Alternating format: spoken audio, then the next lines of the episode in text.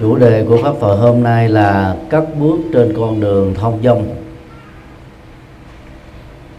Tháng 12 2014 có một số Phật tử, phát tâm xuất gia. Nhân à, dịp này à, thầy à, nói về đề tài vừa nêu nhằm khái quát lộ trình tu mà một người phát tâm trở thành người xuất gia đó, cần phải nắm. Để nhờ đó đó, sự ờ, tu học đó có được ờ, những tiến bộ. Mà thành quả của nó đó là cơ hội để phục vụ nhân sinh. Những người ờ, đang trong giai đoạn tìm hiểu về đời sống xuất gia, nhằm xác định rằng là mình có các hạt giống đó ở kiếp trước. Hay à, chỉ mới là cái à, giống được gieo ở kiếp này để à, dễ dàng quyết định. Thì việc tìm hiểu đề tài này nó sẽ giúp cho chúng ta giải tỏa được các thắc mắc liên hệ đến um, sở tường xuất gia và sở thích xuất gia. Người à, xuất gia với sở trường đó đã gieo trồng các hạt giống của người xuất gia không phải ở kiếp này mà còn ở những kiếp trước. Cho nên à, sanh ra trong kiếp này đó chỉ cần à, một nhân duyên nhỏ một xúc tác à, bình thường thôi là có thể à, quyết định trở thành người xuất gia. Còn sở thích xuất gia đó chỉ phát xuất từ à, một thời điểm trong một cái à, không gian với một cái tác động tích cực nào đó. Và sở thích đó đó rất khó có thể được duy trì và phát triển nếu như không có được người hướng dẫn có kinh nghiệm, không có môi trường tu tốt, không có các bạn đồng tu tinh tấn. Thì à, các hạt giống mới thích này đó sẽ trở nên mờ nhạt dần và do đó, người xuất gia sẽ không đạt được các tiến bộ cần thiết. Do đó, chúng ta cần nắm một số điều như sau. Điều một, động cơ xuất gia. Trong bất cứ một lĩnh vực ngành nghề nào, động cơ đều đóng một vai trò quan trọng trong việc giúp chúng ta xác định lý tưởng sự nghiệp mà ta hướng đến là cái gì? Và do đó khi quyết định lý tưởng đó đó, chúng ta sẽ đặt ra cho mình ở phía trước những kịch bản A, B, C, những kế hoạch để đạt được mục tiêu đó. Và dĩ nhiên kịch bản hoàn thiện phải bao gồm các phương án B, tức là những tình huống diễn ra ngoài muốn, có thể đi ngược lại khuynh hướng và những nỗ lực của chúng ta. Xử lý được các tình huống ngoài muốn đó thì người đặt kế hoạch chuẩn này đó sẽ có khả năng nắm được sự thành công về sự nghiệp trong tầm tay của mình. Trong à, việc đi xuất gia, không phải người nào cũng phát xuất từ động cơ cao quý. Có người quá chán trường đời sống tại gia cực nhọc vất vả khổ lụy. Mà đến lúc đó các nỗ lực đúng phương pháp rồi mà vẫn chưa đủ sức để thành công. Vì các nghiệp duyên ở người đó quá nhiều. Sự thất vọng đó có thể làm cho đương sự đó nảy ra một ý ý tưởng là tôi từ bỏ mọi thứ trở thành người xuất gia để tìm kiếm uh, cái sự an tĩnh của tâm hồn. Xuất gia bằng động cơ này đó là một sự trốn tránh thôi. Thuật ngữ Phật giáo gọi là ẩn dương, nương Phật. Trốn cõi đời, nương cõi Phật. Và người đó đó sẽ khó có thể nuôi lớn được hạt giống của một người xuất gia có lý tưởng. Cho nên à, sau khi xuất gia rồi đó, người đó thường lánh nặng tìm nhẹ ít phát tâm. Được nhắc nhở thì tu không nhắc nhở thì trốn tức là lè phè giải đãi uh, qua loa chiếu lệ thôi chứ không có phát xuất từ một cái ờ, cái nhận thức cao quý gì hết á. Cũng có người uh, do thất tình thất bại thất nghiệp dẫn đến là những nỗi đau tâm lý những cái ờ, xấu sang, bức xúc, những bất hạnh, tuôn trải, tấn công, chi phối, tác động quá nhiều đi. Rồi được người thân mình khuyên, thôi, bỏ hết đi, vào chùa tu, để có được một cái ờ, đời sống ờ, an lạc hạnh phúc. Đang ở cái đỉnh điểm của sự tuyệt vọng, bế tắc. Mà nghe người thân của mình nó giới thiệu một cái cái cái cái manh mối về một cái phương trời hy vọng. Đi tu bằng động cơ này đó, thì các hạt giống thất tình, thất bại, thất nghiệp đó vẫn còn đè nặng ở trong tâm, như là nỗi ám ảnh. Và do đó, trong không gian tâm linh vắng lặng của chùa, sự độc thoại, tái diễn lại câu chuyện thật liên hệ đến cuộc đời thật của mình làm cho người đó đó, rất khó có thể tập trung. Và nỗi đau đó cứ ngấm ngầm, tác động, chi phối, ảnh hưởng. Xuất gia như thế đó, thì rất khó có thể tiến bộ. Cùng một thời điểm tu, cùng được học, cùng được huấn luyện, nhưng mà bạn đồng tu, có lý tưởng cao quý đó, sẽ tiến bộ rất nhanh, đang khi người bị thất bại, thất tình, thất nghiệp chán đời, đi tu đó, thì dậm chân tại chỗ đi hoặc cái bước tiến, nếu có là không đáng kể. Chuyện tình Lan Bà Điệp là câu chuyện phản ánh về những đối tượng thất bại trong tình yêu và sự nghiệp đi tu. Và họ đã trở thành là điểm hồng tâm, làm trò cười của thiên hạ, tấn công vào giới tăng lữ của Phật giáo. Các Phật tử à, giàu biết cải lương, yêu quý cải lương. Nhớ là đừng có tiếp tay cho việc truyền bá chuyện tình lao và đẹp, vì nó phản ánh một cái cái hình ảnh phiến diện sai lầm về người tu. Đó là dạng người à, cắt đứt dây chuông để cài thêm dây điện thoại. Đối tượng à, được đức phật khích lệ là giới trẻ, có năng lực, có kiến thức, có đạo đức, có sự nghiệp, thành công trong ờ, các nỗ lực. Nhưng ờ, khi ờ, so sánh với cái con đường lý tưởng Phật pháp, thì người đó cảm thấy là sự nghiệp mà mình đang hướng tới đó, nó chừng lắm là giải quyết cái cái cái hạnh phúc cho bản thân mình, cái khổ đau cho bản thân mình thôi hay là cho một cái tổ ấm gia đình hết. Không à, rộng thêm. Không có cơ hội để à, phụng sự dân sinh. Từ đó, họ hy sinh hạnh phúc cá nhân của mình, quyết định xuất gia bằng động cơ và lý tưởng cao quý. Các hạt giống này đó, khi đặt ở trong môi trường tâm linh Phật pháp, chuẩn mực đó, lớn rất nhanh phát triển rất tốt và trở thành một cái cây đại tu Phật giáo về sau này. Trong kinh thừa tự pháp thuộc kinh trung bộ, Đức Phật à, đề cập đến làm hai đối tượng đệ tử xuất gia của ngài. Nhớ một đó, thì chỉ muốn kế thừa gia tài vật chất của Đức Phật thôi.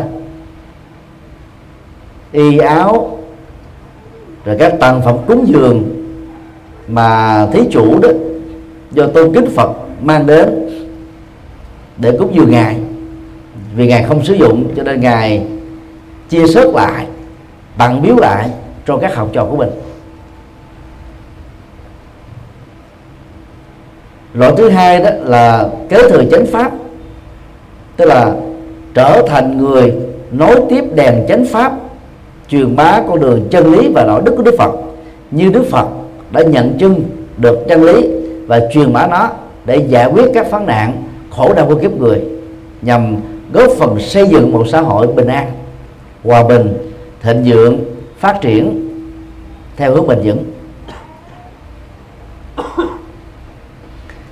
Đức Phật phê phán uh, loại tu sĩ thuộc nhóm một vì uh, không có tâm cao thượng không có lý tưởng cao quý.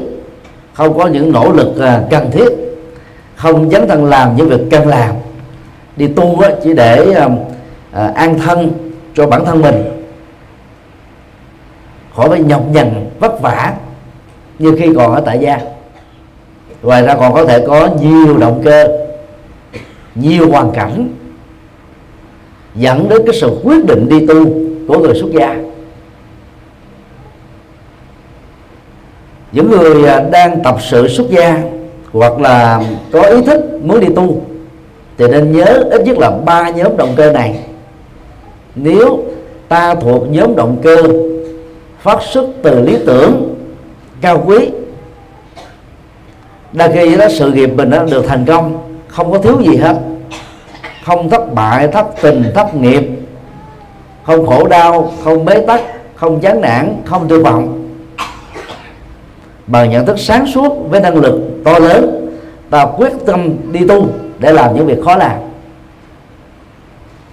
Thì nên mừng rằng mình là nhóm người đã và đừng nên do dự hãy cắt bước trên phương trời cao rộng.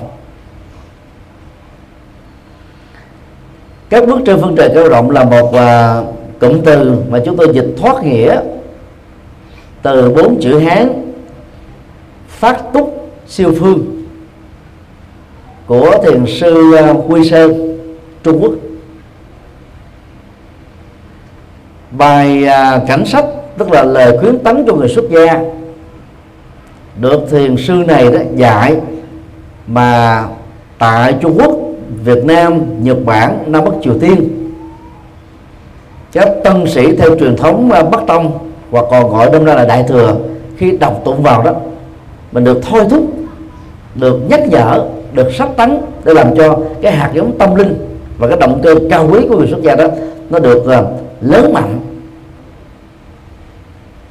Từ đó đó những thử thách trướng duyên trở ngại gian trung mà người chưa hiểu đạo thì nói là đổ nghiệp đó đối với mình đó vẫn không làm thối lui hay là tác động tiêu cực gì đến à, tâm của một người có lý tưởng cao quý đó? Và cũng trên nền tảng này đó, ai đã xuất gia rồi? Nhưng mà những ngày đầu tiên, động cơ xuất gia chúng ta là chưa đúng. Thì nương vào chánh pháp nhiệm màu điều chỉnh được động cơ xuất gia để từ thời điểm điều chỉnh đó đó, chúng ta trở thành một con người rất mới mới về nhận thức, mới về lối hành trì, mới về động cơ phụng sinh phụng phụng sự dân sinh. Thì mỗi ngày tháng năm trôi qua ở trong chùa đó một mặt đó, ta làm lễ cho bản thân mặt khác đó, ta cam kết làm lễ cho tha nhân.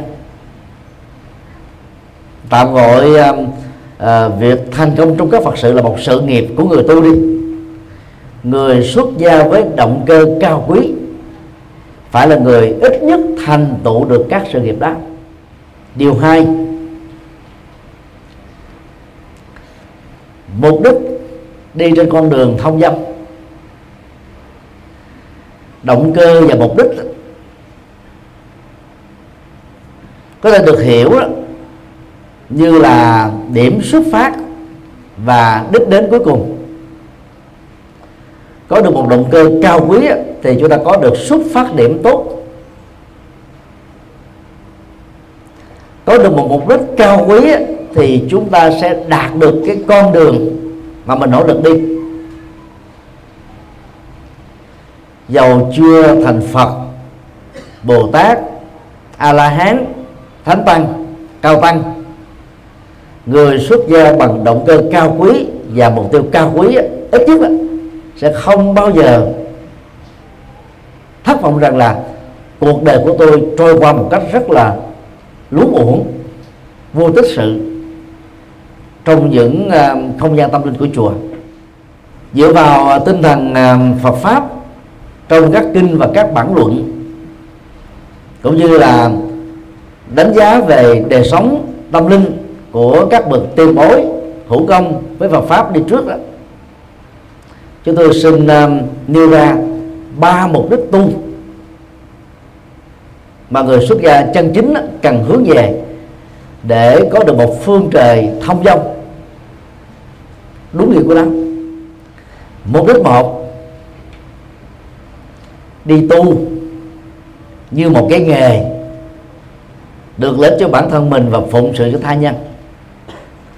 Khái niệm cái nghề ở đây đó, nó nó gắn kết với một số người có nghĩ đơn giản rằng là à, nếu người tại gia đó có các nghề liên hệ đến các ngành khoa học tự nhiên khoa học xã hội nhân văn và các lĩnh vực khác thì người tu cũng là một cái nghề. Và cái nghề đó đó được hiểu một cách rất là bình dân trong xã hội làm công tác tín ngưỡng và tôn giáo. Công tác đó bao gồm à, tổ chức và đáp ứng các cái à, khóa tu à, cầu an khóa cầu siêu khóa trai đàn chẩn tế rồi à, đi thăm bệnh nhân hộ niệm à, lúc bệnh tổ chức các khóa lễ sám hối và làm những việc căn lành để giúp cho người sống và kẻ chết đó, được bình yên. Động cơ đó đó sẽ biến thầy tu Phật giáo trở thành thầy cúng. Hiện nay um, ở các vùng cao, vùng sâu, vùng xa ở Việt Nam, do những cái điều kiện khó khăn của lịch sử, do hậu quả của chiến tranh, do những cái hoàn cảnh mà thể chế chính trị đó, thời điểm đó đó, không ủng hộ Phật pháp đại đa số các tu sĩ Phật giáo trở thành thầy cúng. Tức là không có được cơ hội học Phật pháp từ lúc mới vào chùa. Cô không hề biết rằng là Đức Phật thuyết giảng 45 năm để lại ba chục ngàn bài kinh. Và nền à, Phật pháp đó được Đức Phật giảng dạy đó, bao gồm vũ trụ quan, nhân sinh quan, đạo đức quan, xã hội quan chính trị quan tu tập quan và giải thoát quan. Hầu như không biết gì hết á chỉ biết rất đơn giản nôm na rằng là kinh uh, di đà kinh uh, địa tạng kinh du lan kinh báo trọng của cha mẹ là các kinh dành cho người chết kinh phổ môn kinh dược sư dành cho những người bệnh và già kinh uh, nghi thức sám hối và các nghi thức sám pháp bao gồm một lưu sám pháp từ bi tiêu sám, lưu hoàng sám, ngũ bách danh tam thiên phật dạng phật, dành cho những người có tội. Và suốt cuộc đời của những người tu như thế đó, chỉ gắn kết với chừng ấy các bài kinh. Và chỉ lãng quẩn trong cái sinh hoạt, tín ngưỡng thôi. Thì chúng ta có thể biết là động cơ đi tu của người đó, do là cái gì đi nữa. Nhưng mà cái kết quả đạt được của người này đó là gì? Đó là trở thành thầy cúng rồi như một cái nghề. Và quan điểm đó đó đã dẫn đến những cái phát biểu. Chẳng hạn như câu à, thuộc kinh di đà, ăn tới già không hết. Chứ là chỉ cần thuộc kinh di đà, tổ chức đi cầu siêu đám tang cho các quần chúng hữu duyên là đủ để có thể qua ngày tháng rồi ở trong chùa rồi. Mục đích tu như thế quá uổng ích. Thà chúng ta làm người tại gia, có sự nghiệp, giàu sang, phú quý, vừa biết là chia sẻ phước báo của mình cho các hoạt động từ thiện và phật sự. Vừa làm được những thứ chúng ta cần làm và có được một đời sống vật chất rất là đầy đủ. Như vậy vào chùa là sống một đời sống quá đơn giản, bình dân mà chỉ đạt được cái cái mục đích đơn giản như thế thì uổng lắm. Mục đích hai, trở thành là tu sĩ có được vai trò trong một ngôi chùa, đảm trách được các cái phật sự do giáo hội giao phó. Mà hiện nay đó, đối với một số người xuất gia được xem như là mình đã thành công trong con đường tu rồi. Nhiều vị đó cứ nghĩ đơn giản là cái thành công trên vấn đường tu của tôi là làm sao tôi phấn đấu để được làm chủ trì một ngôi chùa hoặc được làm chủ trì nhiều ngôi chùa. Và lớn hơn là được giáo hội tin tưởng giao cho mình một vai trò lãnh đạo giáo hội ở cấp quận huyện ở cấp à, thành phố cấp tỉnh hay là cấp toàn quốc. Và xem à, cái, cái cái cái cái việc đó nó giống như biến mình trở thành một tăng quan tức là quan tu sĩ quan ở trong chùa và quan ở phạm vi của một giáo hội. Dầu uh, vươn lên trên uh, mục tiêu uh, thấp đầu người hướng đến cái mục tiêu thứ hai này đó chỉ dừng lại ở chỗ thỏa mãn các cái kết quả học và tu của mình và chỉ gắn kết đến các cái công tác phật sự ở mức độ như vừa nêu thôi. Tức là đáp ứng sinh hoạt tín ngưỡng, rồi à, đáp ứng các cái hành chính của giáo hội, rồi sự tương tác giữa giáo hội với xã hội, những tương tác giữa Phật giáo với các tôn giáo và triết học đương thời hết dù sao thì mục tiêu của những người tu dạng thứ hai này đã có tiến bộ ra là có những cái phấn đấu rất là nhất định, giữ được chính mình trong quá trình tu thì làm cho cuộc sống của mình đó, trở nên có giá trị. Nhưng dừng lại ở chỗ đó, đó thì rất uổng. Vì đi tu không phải để trở thành tăng quan. Trong quá trình tu đó, do năng lực do đức hạnh do trí tuệ mà ta được các bậc đồng tu đi trước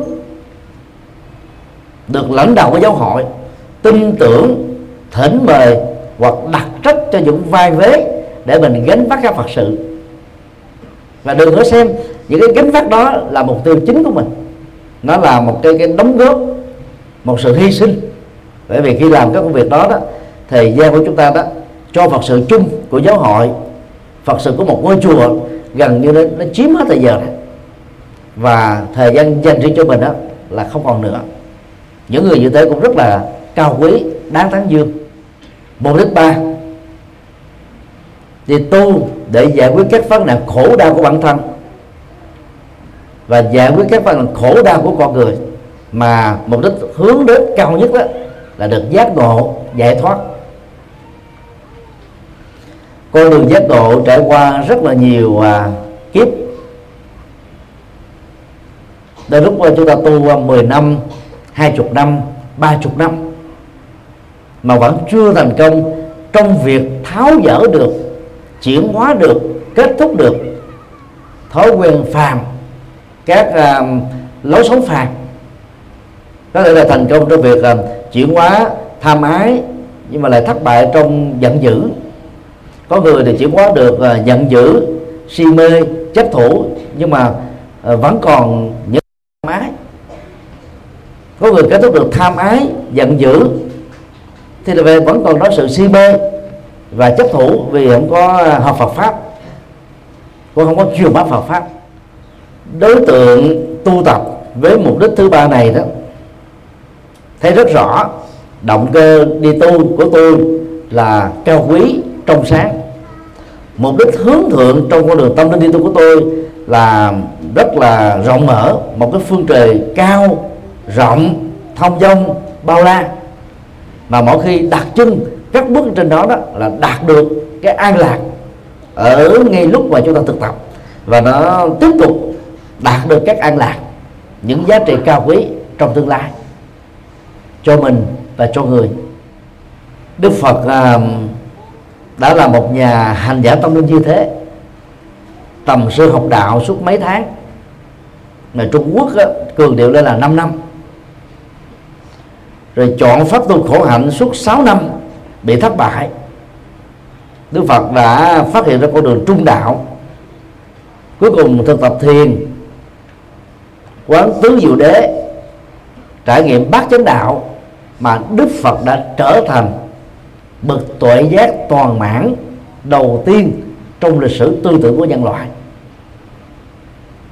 Bậc đại chánh đẳng, chánh giác sau khi à, giác ngộ đức phật không hưởng an lạc niết bàn cho riêng mình. Mỗi ngày sáng trưa chiều tối đức phật đều thuyết giảng cho những người hữu duyên. Ngày xưa thì chưa có các phương tiện à, truyền thông và kỹ thuật số như thời hiện đại. Nên muốn truyền bá con đường chân lý và đạo đức được ngài khám phá đó thì đức phật phải đi hành khắp để tiếp xúc với quần chúng. Đó, lúc đó có những pháp thoại, năm người 10 người, ba chục người, năm chục người. Mà nhiều nhất lúc đó, chừng 200 người. Đó. Đức Phật đã giảng, đã phân tích, hướng dẫn nhiều dắt để giúp cho người tin tưởng vào chân lý được ngài khám phá đó, đạt đến mục đích cao quý. Và cũng bằng à, cái mục tiêu cao quý đó đó nhiều thái tử hoàng tử dòng họ Sakya đã bỏ đời sống vương giả của mình trở thành nhà tâm linh như Đức Phật. Trong số đó có thể kể như à, à, thái tử Ananda thái tử Nanda thái tử Mahanam thái tử La Hồ La và các công chúa, các công nương đến 500 người như thế. Đó là điều mà chưa từng có trong bất kỳ lịch sử tôn giáo nào trên hành tinh này, cho đến thời điểm hiện nay. Nhiều vị à, tướng lĩnh quan to trong triều đình bỏ ngôi đi tu. Gia xá là một tỷ phú và 54 thương gia triệu phú, bạn bè của ông ấy đã phát tâm đi tu cùng một lúc và góp phần trở thành 60 a la hán đầu tiên của Đức Phật. Một ngàn một trăm năm mươi mấy, tu sĩ bà la môn giáo dưới sự hướng dẫn tâm linh của các tôn giả ca diếp đã bắt chước thầy của họ là ba năm ca diếp. Đồng lúc trở thành đệ tử xuất gia cải đạo của Đức Phật. Tức là họ bỏ đạo bà la môn gốc để đi theo Đức Phật làm tăng sĩ, chứ không phải là đạo sĩ rồi. Và bằng động cơ cao quý đó đó, rất nhiều người trong lịch sử Phật giáo, tại Ấn Độ và các nước, đã hướng đến mục tiêu cao quý này. Và trong quá trình tu đó khi à, phải hy sinh để gánh vác các phật sự thì họ không có à, à, kể công. Cũng không có à, phải à, à, ganh tị. Rồi đun đẩy các phật sự đó cho người khác mà phát tâm gánh vác hy sinh thời gian công sức của mình để làm cho Phật giáo được phát triển. Nhưng họ không dừng lại ở chỗ đó là trở thành chủ trì của các chùa hay là làm quan của giáo hội. Và họ hướng đến một mục tiêu cao quý hơn để nỗ lực đạt được các giá trị cao quý hơn, để động cơ xuất gia đạt được các mục tiêu cao quý đó. Thì tối thiểu người xuất gia phải hướng đến mục tiêu thứ hai. Đó tạm gọi như là mục tiêu gần. Vì từ mục tiêu đó đi đến cái mục tiêu giác ngộ giải thoát nó rất là lâu xa các mục tiêu gần đó giúp cho chúng ta có được cái niềm vui. Mỗi khi uh, so sánh mình với những người đời từ cái thời điểm ta đi tu và cái thời điểm người đời đó lập nghiệp họ thành công lĩnh vực này nổi tiếng lĩnh vực kia chúng ta cũng có cơ hội phụng sự đóng góp giáo hóa độ sinh. Và do đó cuộc đời của mình trở nên có ý nghĩa. Còn có con đường dài lâu đó dẫn đến sự giác ngộ giải thoát đó có thể trải qua một thời gian dài chục năm dài kiếp dài chục kiếp. Và bằng động cơ với cái, cái hỗ trợ của mục đích cao quý này đó thì người xuất gia sẽ nhanh tiến bộ ngay trong kiếp tu hiện tại này. Dầu ở kiếp trước họ chưa từng có hạt giống tu. Hạt giống xuất gia là mới toan ở kiếp này thôi vẫn có một cái cái tiến độ về sự tiến bộ rất nhanh, rất mau. Điều ba,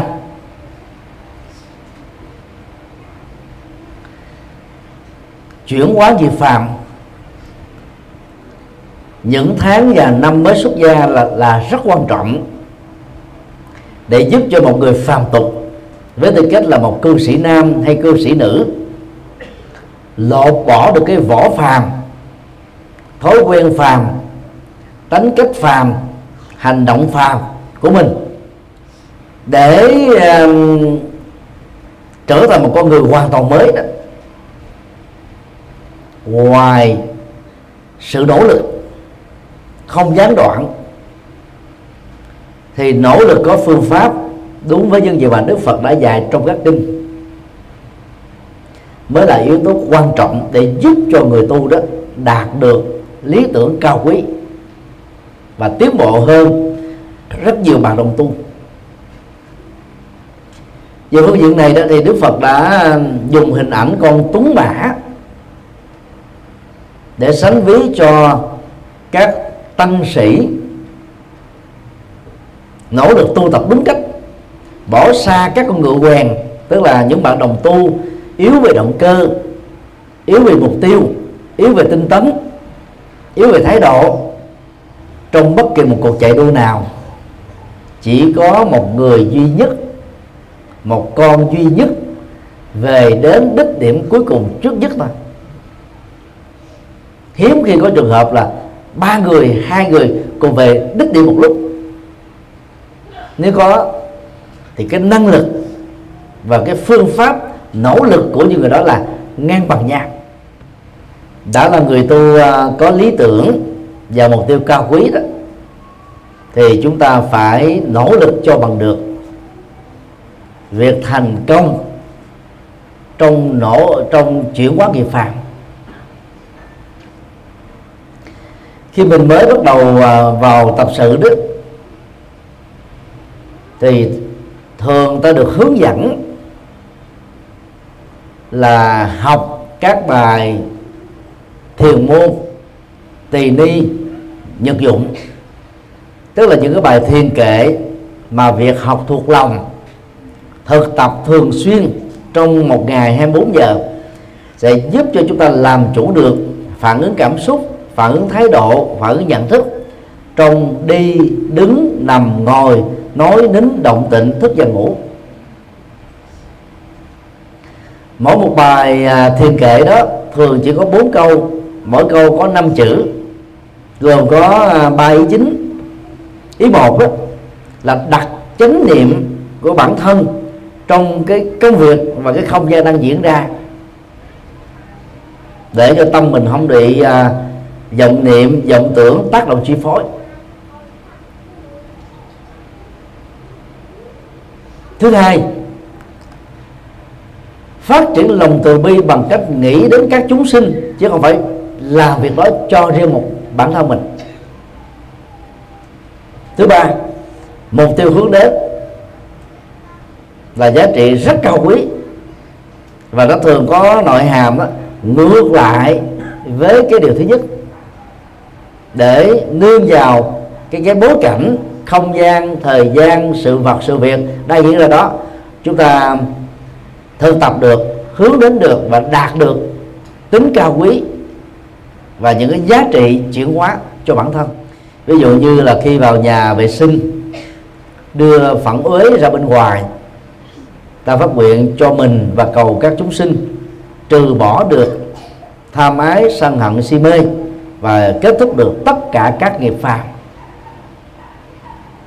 Nhà vệ sinh đó là cái không gian mà khi ta có mặt ta nhớ được cái uh, kệ Phật dạy đó nếu một quyết tâm từ cái việc làm bình thường diễn ra hàng ngày đó, ta liên kết đến một cái gì đó nó có nội dung tương đương, mà việc làm được đó đó, nó giúp cho chúng ta đó đạt được các giá trị cao quý, đó là bỏ tham mái, sân hận, si mê và chấp thủ.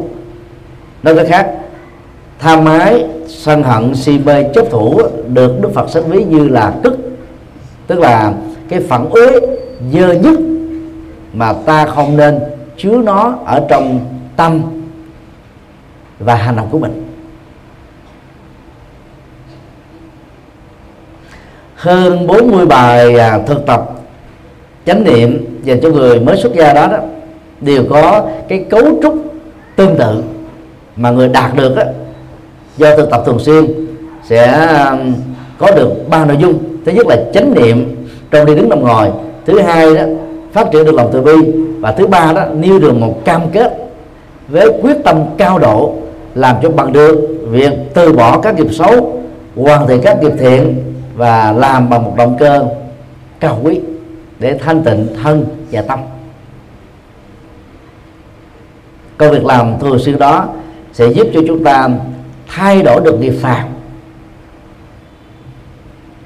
Còn ai không nỗ lực thuộc, nếu có thuộc không nỗ lực làm, nếu có làm không làm cho bằng được thì nghiệp phàm vẫn còn yêu nguyên dầu cạo đầu. Trở thành người xuất gia. Thọ với sa di, rồi sau đó thọ với tỳ kheo. Chính thức trở thành một vị thầy. Thói phàm nghiệp phàm của nguyên đó sẽ không làm cho đương sự đó có thể tiến bộ để đạt được cái mục tiêu thứ hai. Nó chỉ là mục tiêu thứ ba là giác ngộ giải thoát mà người xuất gia cần hướng đến chuyển hóa cái tôi đó cũng là một trong những nội dung rất quan trọng mà người mới xuất gia cần làm. Các bậc thầy sẽ giao cho mình những cái việc rất vặt vảnh. Dầu mình có lớn tuổi, ngoài xã hội có thể làm ông, làm cha, làm bà, làm mẹ, làm lãnh đạo. Các tổ chức chính phủ, tổ chức xã hội, tổ chức doanh nghiệp, nhưng khi vào chùa đó mới xuất gia, ta được xem là tân binh về tâm linh. Tức là lính mới đó. Cho nên chúng ta sẽ được hướng dẫn bởi một vị đi tu trước, mặc dù là tuổi nhỏ hơn mình. Người nào tự ái cao, tự hào, tự đại đó, thì rất khó chấp nhận cái sự hướng dẫn đó. Vậy như vậy đó, người đó tự đánh mất cơ hội để tiến bộ trong vấn đề tu lĩnh vực nào cũng phải có thầy. Học thầy chưa đủ thì chúng ta học ở bạn đồng tu, người đi trước. Có những tiến bộ nhất định sẽ giúp cho chúng ta, nhờ đó mà mình có tiến bộ theo. Mục tiêu giao cho mình các việc vặt vảnh là để giúp cho mình lột được, vứt bỏ được cái tôi xã hội, cái tôi vây vế, cái tôi tự hào, tự trọng tự ái mặc cảm tự ti vân vân. Và khi mà mình tháo mở được cái tôi trong giai đoạn tập sự và nhất là những năm tháng làm sa di đó thì khi chính thức trở thành một vị thầy sự tiến bộ trong đời tu rất nhanh. Có một điều mà tới gì mà chúng ta cần phải uh, vượt qua đó là trong nỗ lực tinh tấn để tháo mở cái tôi. Thỉnh thoảng khi so sánh đối chiếu với những người đi tu trước mình, chúng ta thấy là người sư huynh, sư chị của mình đó là giải đãi hơn, lười biếng hơn, là kém tu hơn mình. Từ đó nếu không khéo ta trỗi cái tâm cống cao, cho rằng là mình là số một. Và tâm cống cao này đó, nó làm cho chúng ta trở thành một cái chướng duyên, tạo ra một cái khoảng cách tâm lý đối với những người bạn đồng tu.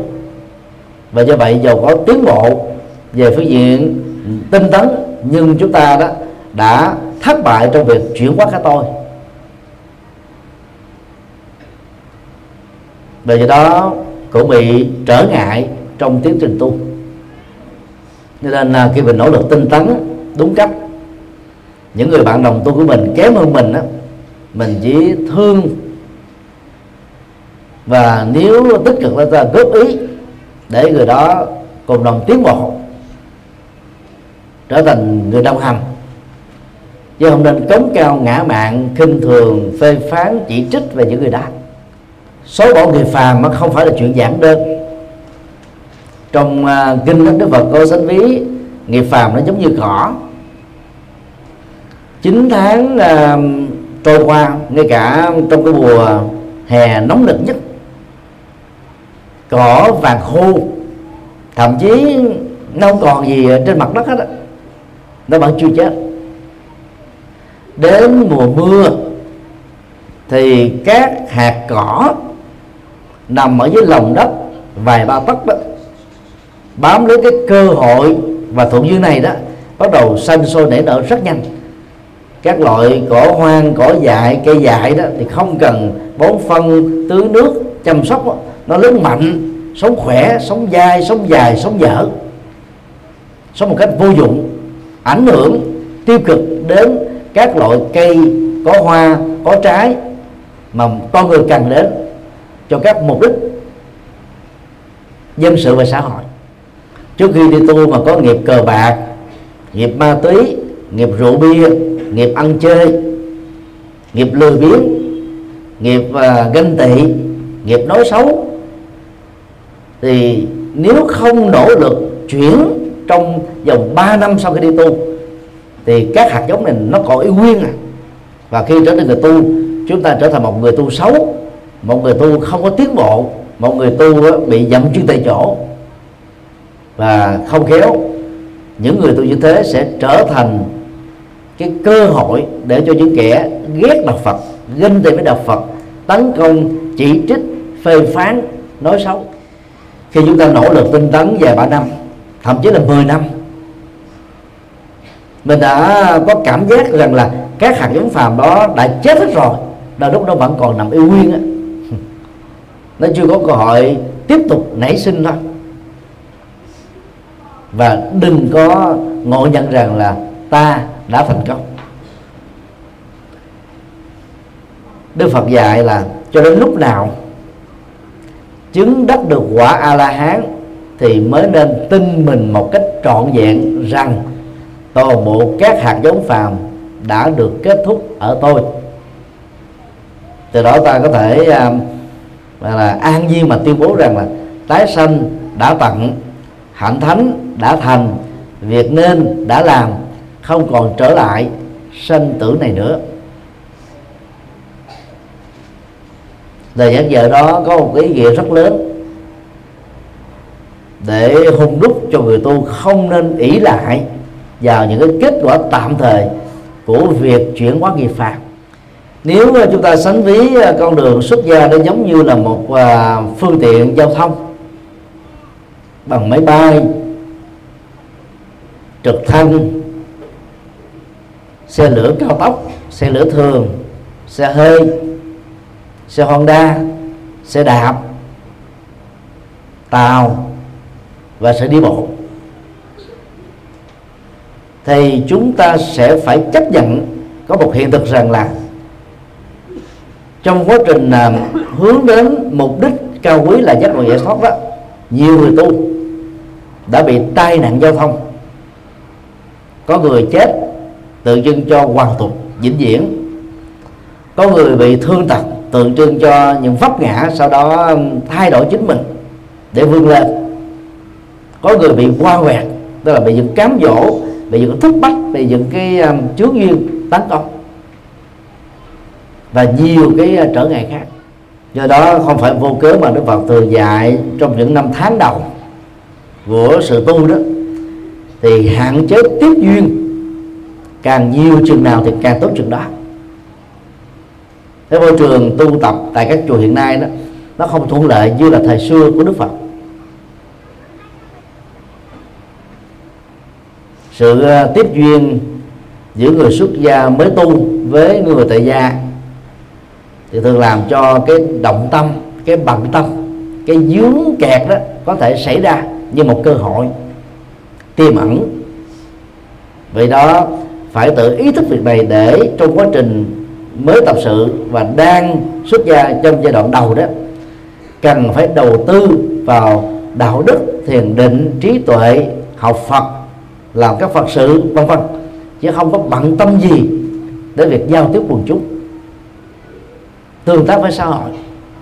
Thì cái vội vã đó nó làm cho hạt giống phàm của chúng ta vẫn còn y nguyên, và cái cái môi trường phàm đó nó làm cho hạt giống phàm này đó thậm chí có thể tiếp tục phát triển đang khi mình đã khoác lên chiếc áo người tu và đang sống một đời sống tu nhưng tâm á, vẫn tiếp tục là tâm phàm hành động vẫn tiếp tục là hành động phàm.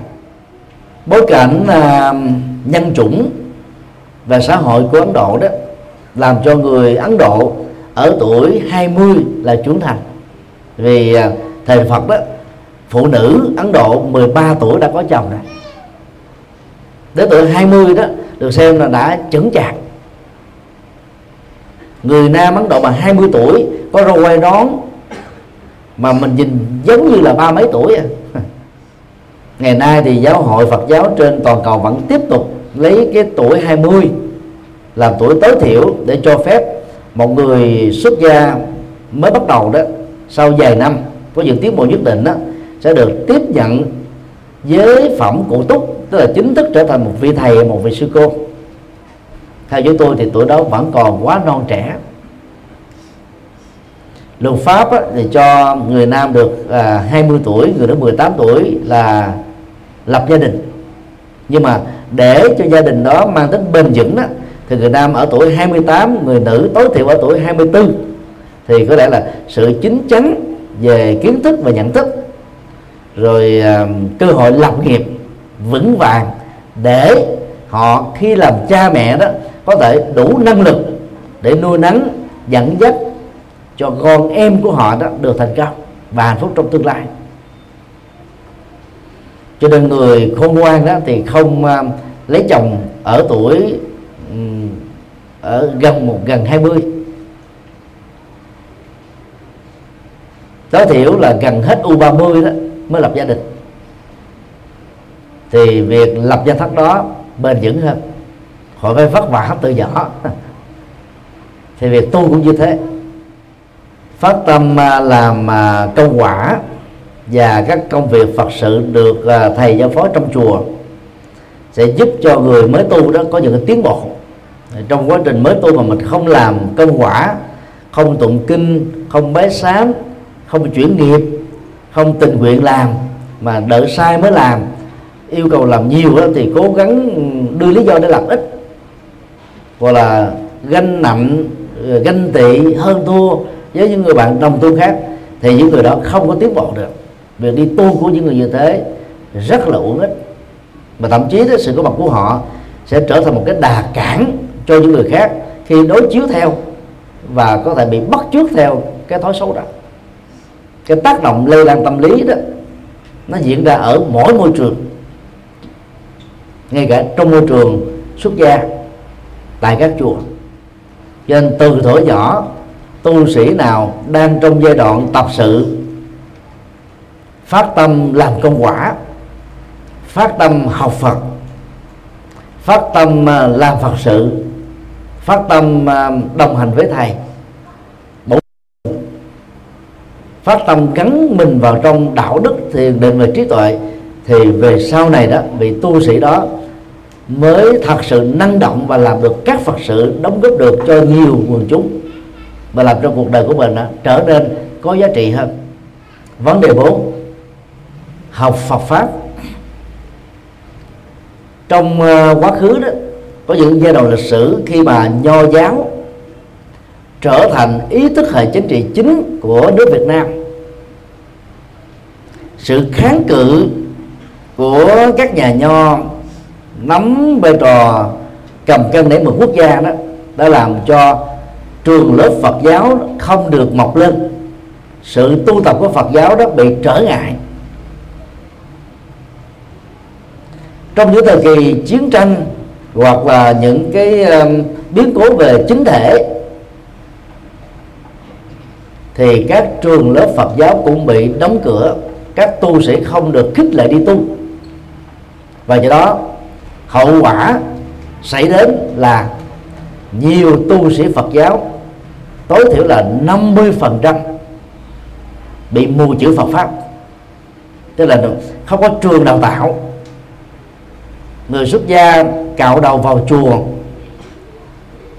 ở đâu lên lão làng, giống như ngoài xã hội vậy. Có thể có tuổi đời sống đạo đức rất là thanh cao, tu học rất là là tinh tấn nhưng mà kiến thức Phật pháp là không nắm vững. Do đó dầu đi tu rất lâu nhưng mà không có những tiến bộ. Cho nên um, trí tuệ là một cái gì đó quá xa về mà sự nỗ lực của người đó trong một kiếp người hay là vài chục năm gần như là vô vọng. Không vối tới được không nhón nhón tới được. Ở những nơi mà nền kinh tế bị khủng hoảng và kém phát triển các vị tu sĩ ở đó đó phải vất vả là lúc phải làm đồng án. Ngày đến bảy tám tiếng như là phật tử tại gia. Rồi à, chiều tối về thì phải tụng kinh bái sám tiếp phật tử tổ chức các khóa lễ tôn giáo làm rất nhiều việc. Hậu quả là không còn thời giờ để đọc kinh nghiên cứu kinh. Nó chi là đến trường Phật học học Phật học trọn thời gian để mở mang được trí tuệ thấy rõ được uh, tất cả những lời dạy cốt lõi của Đức Phật để có thể trở thành bác sĩ tâm linh chẩn đoán được bệnh của à, con người và có thể hướng dẫn cho Phật tử tại gia giải quyết được các cái chứng bệnh khổ đau đó.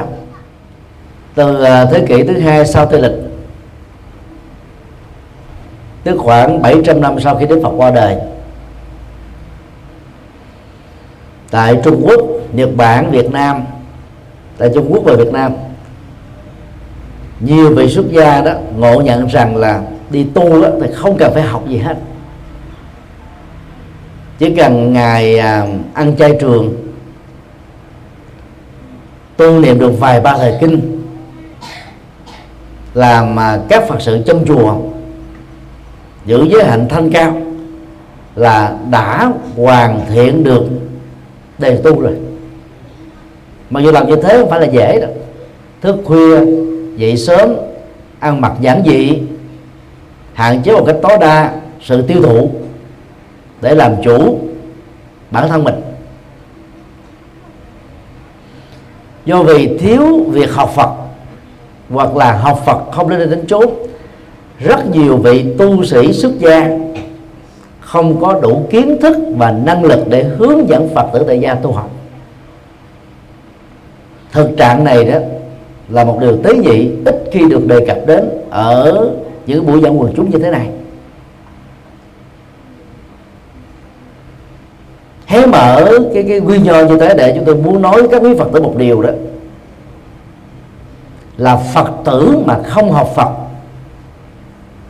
thì à, chúng ta cũng giống như là có hai con mắt mà bịt lại không thèm nhìn nữa. Trở thành người mù.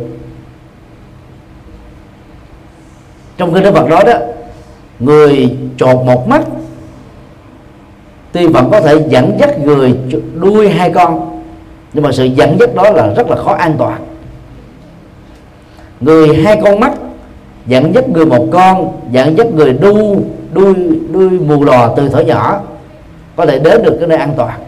Còn người mù dẫn người mù á, thì rớt xuống vực sâu rất dễ. Tính rủi ro và các hậu quả phát sinh từ sự rủi ro đó là rất cao. Ở một số nơi quá khó khăn đó thì các vị thầy bổn sư vẫn còn thói quen đó nhận chú tiểu đi tu. Mục đích là để hầu hạ mình thôi phụ giúp các cái việc vật phẩm trong chùa. Vì một mình là không nổi nhưng mà ít khi nghĩ rằng đó, việc cho một vị đệ tử xuất gia đó, được học Phật là để cho vị đó giải phóng được vô minh và chấp thủ. Và giờ cái trí tuệ đó đó, bắt đầu mới nỗ lực để chuyển hóa, giận dữ, si mê, rồi thói quen phàm là lối sống phàm, tính cách phàm, hành động phàm. Vì không học Phật, chúng ta không biết là khi mình nổi về một cái cơn sân thì giải quyết nó như thế nào mà không rơi vào trạng thái đè nén tiêu cực. Trái lại với cái cực đoan không đi học Phật thì cũng có một cái cực đoan đối lập. Đó là một số tu sĩ xem cái việc học đó là cú kính, lấy cái bằng cấp để trưng ở tủ, để khoe với thiên hạ rằng là mình học thức cao thôi. Cô không làm phật sự gì, cô không phụng sự cho ai, không giảng kinh, không thuyết pháp, không tham gia các hoạt động của giáo hội.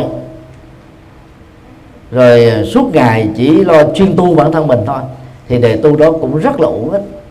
Vì để tự tu đó, ta vẫn có thể tu với tư cách đại gia. Không cần phải đi tu. Tự chữa bệnh chỉ cần đọc các sách y hoặc đông y hoặc tây y chuẩn mực chúng ta có thể tự điều trị được. Còn đã khi chọn nghề y làm bác sĩ làm dược sĩ làm y tá làm lương y là ta phải nghĩ đến cái công việc phụng sự cho người bệnh hết bệnh có sức khỏe sống thọ trong hạnh phúc. Việc đi tu cũng như thế. Đã nghĩ đến con đường đi tu là phải biến mình trở thành một người hữu dụng. Do đó phải học Phật. Và không uh, ngộ nhận cái mục đích của việc học chùa giác ngộ có chủ trương á, các à, cô và chú phật tử à, phát tâm đi tu. Nếu à, đã hoàn tất lớp 12 đó, thì thường thầy cho đi học Phật học liền. Có khi là cho đi học thẳng cử nhân Phật học. Có khi thì cho học sơ đẳng Phật học, nó tùy theo người. Việc thọ giới đó thì thường là muộn bởi vì à, xuất gia được vài ba năm. Theo giới luật hiện nay thì trung bình khoảng 4 năm 5 năm là có thể à, trở thành ứng cử viên trở thành à, đại đức hay là sư cô. Cái đó nó quá dễ. Và làm à, thư ký của các cái trường giới đàn chấm điểm cho các thí sinh uh, chuẩn bị làm thầy và làm sư cô. Trong nhiều năm đó thì chúng tôi nhận thấy đó rất nhiều uh, tăng và ni đó, nắm Phật pháp không vững. Thì trong những trường hợp đó là từ chúng tôi đánh rớt hết để buộc các vị đó đó phải học Phật với một trách nhiệm lớn. Mình làm tu sĩ mà Phật pháp nắm không vững thì lấy đâu hướng dẫn cho Phật tử tại gia. Ví dụ bác sĩ mà nắm không vững thì mổ là chết người, cho uống thuốc là bệnh nặng hơn. Vì mình à, chưa có được cái cái cái ý đức để phục vụ cho các bệnh nhân. Theo mô hình à, của thầy đó, thì một tu sĩ lý tưởng tối thiểu phải đậu được cao đẳng Phật học chuẩn hơn nữa đó là phải tốt nghiệp cử nhân Phật học. Theo cái chương trình học hiện nay đó 4 năm trung cấp 2 năm cao đẳng 2 năm uh, rưỡi nó kết từ cao đẳng thì trung bình ở ta học Phật đó là 8 năm rưỡi. Với chừng ấy số năm căn bản này đó mà giúp cho chúng ta thay đổi được các cái nhận thức sai ngoài xã hội. Để chúng ta có được một cái à, thế giới quan đúng nhân sự quan đúng xã hội quan đúng đạo đức quan đúng rồi tu tập quan đúng và giải thoát quan đúng như Đức Phật đã dạy trong các kinh. Bác sĩ phải được đào luyện tối thiểu là 6 năm để có thể à, trở thành là một người tạo ra sự an toàn về sức khỏe và tính mạng của bệnh nhân. Mà tu sĩ không được như thế là quá tệ. Những người à, lấy cái việc học làm mục đích cứu cánh đó, thì rơi vào một cái cực đoan sai lầm, đó là đam mê việc học. Không có bận tâm đến việc tu, không có trải nghiệm, không ứng dụng, không làm phật sự thì cũng là một chướng duyên. Dễ cống cao, ngã mạng lấy kiến thức đó để phục vụ cho các tranh biện hơn thua thôi. Những cái lý luận mà Phật giáo thì gọi là hí luận. Những những cái lý luận để mua vui, một vài trống canh cái đó không giải quyết được vấn đề gì. Cho nên khi tu sĩ học Phật đến đây đến chốn đó, thì các tu sĩ đó sẽ trở thành là bác sĩ tâm linh. Chỉ cần nghe Phật tử nói về cái khổ của mình về ba câu mình biết là cái nguyên nhân của cái khổ đau đó nằm ở chỗ nào. Ví dụ bác sĩ giỏi chỉ cần nghe mô tả về triệu chứng thôi là mình biết là bệnh nhân này đang bị kẹt cái gì. Không trong những trường hợp nó có um, nhiều cái triệu chứng giống nhau mà chưa xác định được bệnh gì đó thì người ta mới đề nghị đến những cái um, thử nghiệm xét nghiệm nội soi hay là cộng hưởng từ à, x quang vân vân. Chứ còn bác sĩ giỏi thật sự đó với cái kinh nghiệm và với kiến thức chuẩn sẽ biết nó nằm ở chỗ nào và cái phương pháp giải quyết nó như thế nào. Các tu sĩ Phật giáo cũng phải đạt được năng lực như thế. Bắt trước các bậc uh, cao túc đi trước. Từ uh, năm 1992 khi uh, chính thức làm trụ trì chùa giác ngộ chúng tôi đã um, cam kết là không đi các lễ trai tăng và hạn chế tối đa việc đi ờ, làm các cái khóa lễ, cầu an, cầu siêu. Vì ở chỗ đó chúng ta chỉ độ được một người, hai người, ba người thôi. Còn chỗ nào đó cần thuyết giảng là chúng tôi không có ngại khó. Và phát nguyện là khi đến chùa nào thuyết giảng là không nhận bao thơ từ chủ trì hay là ban tổ chức của chùa. Các phật tử phát tâm thì nhận để giao duyên tức là không phải bị dướng mặn nhiều vào các cái sinh hoạt tín ngưỡng mà vốn á nó là cái vỏ của đạo Phật bị ảnh hưởng từ các tôn giáo khác. Còn Đức Phật á thì dạy đạo Phật như một con đường sống con đường trải nghiệm con đường tỉnh thức. Mà bất kỳ ai đi trên đó, đó đều có được một cái phương trời cao rộng một phương trời thông dân. Ngày nay đó thì phong trào kinh sư đã được à, giáo hội à, thừa nhận qua việc thành lập ban nghi lễ Phật giáo. Mà theo chúng tôi là không cần thiết, vì nghi lễ là một phần của văn hóa Phật giáo. Cho nên trong à, nhiều cái hội nghị Phật giáo toàn quốc thì chúng tôi thường đề nghị là hãy gộp cái ban nghi lễ vào trong ban văn hóa để không có trực tiếp khích lệ các cái hoạt động kinh sư mà việc uh, hoạt động của nó chủ yếu là các cái chơi đàn cầu an cầu siêu. Nó rất là nặng về tín ngưỡng. Mà ngôn ngữ sử dụng trong các khóa lễ chơi đàn đó đó phần lớn là hán việt. Người tham dự thì chẳng hiểu được cái gì. Từ đó dễ thần thánh hóa đạo phật dễ mê tín hóa đạo phật. Các cái khóa lễ cầu an cầu siêu là do trung quốc đặt ra đức phật thì không dạy những thứ đó. Không có bài kinh nào là kinh cầu an, kinh nào là kinh cầu siêu. Nên nhớ như thế. Bài kinh đó có chủ đề chính và các chủ đề phụ. Ví dụ kinh phổ môn á, chủ đề chính của đó là nói về cuộc đời và hạnh nguyện của bồ tát qua thế âm. Bao gồm á, hạnh nguyện lắng nghe, hạnh nguyện từ bi hạnh nguyện độ sinh qua 32 ứng thân. Hạnh nguyện dùng năm loại ngôn ngữ để chuyển hóa. Ờ, người khác hạnh nguyện dùng là năm phương pháp quán để giải quyết nỗi khổ, niềm đau của kiếp người. Hạnh nguyện mang lại niềm vui không sợ hãi. Nhưng mà người ta cứ tính luôn quá bài kinh này và xem bài kinh này là kinh cầu an cho người già, cho người bệnh. Cầu gì được đó? Đó là về sau này thôi khi mình không có mất thời gian vào những cái hoạt động tín ngưỡng đó. Thì chúng ta mới có thời gian để ôn lại kinh Phật. Rồi giống như một võ sĩ mỗi ngày phải đánh các bài quyền mà mình đã thuộc lòng mấy chục năm trước rồi. Phải tập luyện thường xuyên. Tu sĩ cũng như vậy. Nếu bác sĩ có y đức đó, thì mỗi ngày phải đọc thêm các sách y để biết thêm những công bố mới những khám phá mới thay thế những phương pháp lạc hậu lỗi thời thì các nhà tu sĩ Phật pháp đó, cũng phải thường xuyên đọc kinh Phật đọc sách Phật để nâng cao tri thức Phật học không bị lỗi thời. Nhờ đó đó mới đáp ứng được các cái nhu cầu và những nỗi khổ niềm đau khác nhau của nhân sinh. Cho nên à, khi học Phật chuẩn đó thì một vị tu sĩ khi thọ giới làm tỳ kheo, tức đại đức, tỳ kheo ni, tức sư cô, sẽ có thể hoàn tất được bốn phương diện này.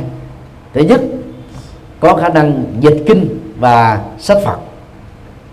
Ít nhất là từ chữ hán sang tiếng việt, tiếng anh sang tiếng việt, bali sang việt, tây tạng ngữ sang việt, hay là sanskrit sang việt, phải thảo được một ngôn ngữ phật học để làm nền tảng đi chuyên sâu về phật pháp. Thứ hai là có thể trước tác được các cái bài nghiên cứu về Phật pháp, hoặc là các cái bài ứng dụng về Phật giáo. Vì trình độ cao đẳng là đủ sức để sáng tác rồi. Mà nhất là học tử nhân Phật học thời hiện đại này là theo tín chỉ, mỗi bài, xin lỗi, mỗi môn học đó, thì người học phải làm một bài nghiên cứu tại nhà trung bình là 10 trang A4 thì việc trước tác sách Phật, các bài nghiên cứu Phật, đâu có khó. Thứ ba là thuyết giảng Phật pháp được. Khi mình có kiến thức vững, viết được, dịch được, thì không có lý do gì không giảng được. Người có kiến thức vững, thì giảng không cần phải xem sách không cần phải coi những cái tờ gợi ý. Còn người yếu hơn một chút xíu thì có những cái hỗ trợ cần thiết. Hiện nay đó 42.000 tăng ni trên toàn nước Việt Nam 92 triệu người. Ta chưa có được 5% giảng sư. Tức là các tu sĩ có thuyết giảng đó, chưa được 5% quá khiêm tốn. Trong số 5% các vị giảng sư đó đó, thì trang Phật âm com do đại đức ngộ dũng, chùa giác ngộ chủ trương đó, thì chưa có được 100 giảng sư được các Phật tử trong nước và nước ngoài yêu mến. Quá ít. Từ đó cho thấy là cái cái cái ý thức về việc đào được Phật pháp của tu sĩ quá kém. Và do đó các tu sĩ 42 ngàn là quá ít cho 92 triệu dân. Mà chưa được 5% có năng lực thuyết giảng thì làm sao mà Phật tử không bị mê tín gì đó, không bị khổ đau chi phối được. Thứ tư có thể làm các Phật sự ngoài ba lĩnh vực vừa nêu về văn hóa tổ chức sự kiện hoạt động từ thiện trong các cái loại nghệ thuật khác vân vân. Ba nhóm đầu đó được xem là cốt lõi quan trọng mà người xuất gia không thể không làm được. Còn loại thứ tư có thể đứng ở vai trò lãnh đạo để cho các phật tử à, có tâm huyết này đó có thể tham gia cộng tác để vận hành nó. Chúng tôi tạm gọi người tu sĩ có thể dịch kinh sách Phật được có thể trước tác sách và bài nghiên cứu và ứng dụng Phật học được. Có thể thuyết giảng được các cái bài Phật pháp nâng cao, chuyên sâu và phổ thông được. Và có thể làm các vật sự khác được, là tu sĩ tiêu chuẩn. Muốn được như thế đó, thì động cơ phải cao quý. Lý tưởng đó phải vĩ đại. Nỗ lực đó phải bền vững. Phương pháp đó phải đúng và phát cái tâm vô thượng để làm các việc đáng làm này. Và phải học Phật. Thời chiến tranh, thời khó khăn đã qua, đang sống trong thời bình, các trường lớp Phật học trong nước có dư thừa để chúng ta học. Bốn trường đại học Phật giáo, một ở Hà Nội, một ở Huế, một ở thành phố Hồ Chí Minh và còn lại ở Cần Thơ. Chín trường cao đẳng Phật học trên toàn quốc ba ba trường trung cấp Phật học và hàng, vài chục các cái trường sơ đẳng Phật học. Chúng ta không có thiếu sách vở, băng giảng, internet về các môn Phật học được phổ biến rộng rãi, miễn phí. Không thiếu cái gì. Nếu không học Phật thì không thể làm đạo được. Các Phật tử ngày nay có người đó mặc dù rất bận rộn suốt ngày, mà vẫn còn tranh thủ nghe được một bài giảng, hai bài giảng từ các vị hòa thượng, ni trưởng, thượng tọa, ni sư, đại đức hay sư cô. Mà đôi lúc là nhiều tu sĩ, nhưng mà suốt một đời tu, không hề đọc sách Phật, không hề nghe lời giảng của các bậc đi trước mình, thì làm sao mà đủ kiến thức mà hướng dẫn cho Phật tử tại gia được. Do đó thầy à, kỳ vọng à, các đệ tử xuất gia của thầy đó dù có lớn tuổi đi nữa, không học Phật pháp ở các trường Phật học, để có được cái cử nhân cao đẳng, thì mỗi ngày phải đọc kinh Phật, phải đọc sách Phật, phải nghe băng thuyết giảng. Phải tự hoàn thiện cái cái kiến thức Phật pháp. Hoặc là học và cử nhân Phật học đào tạo từ xa, hoặc là học chánh quy, để đạt được cái cái tiêu chuẩn của một vị tu sĩ chủ mực nhưng không dừng lại. Ở cái việc học đó, không xem cái học đó là cái cái cứu kính, mà xem đó là một cái công cụ để việc tu của mình được tốt và việc làm đạo chúng ta đó được thành công. Kính chúc tất cả được an lạc.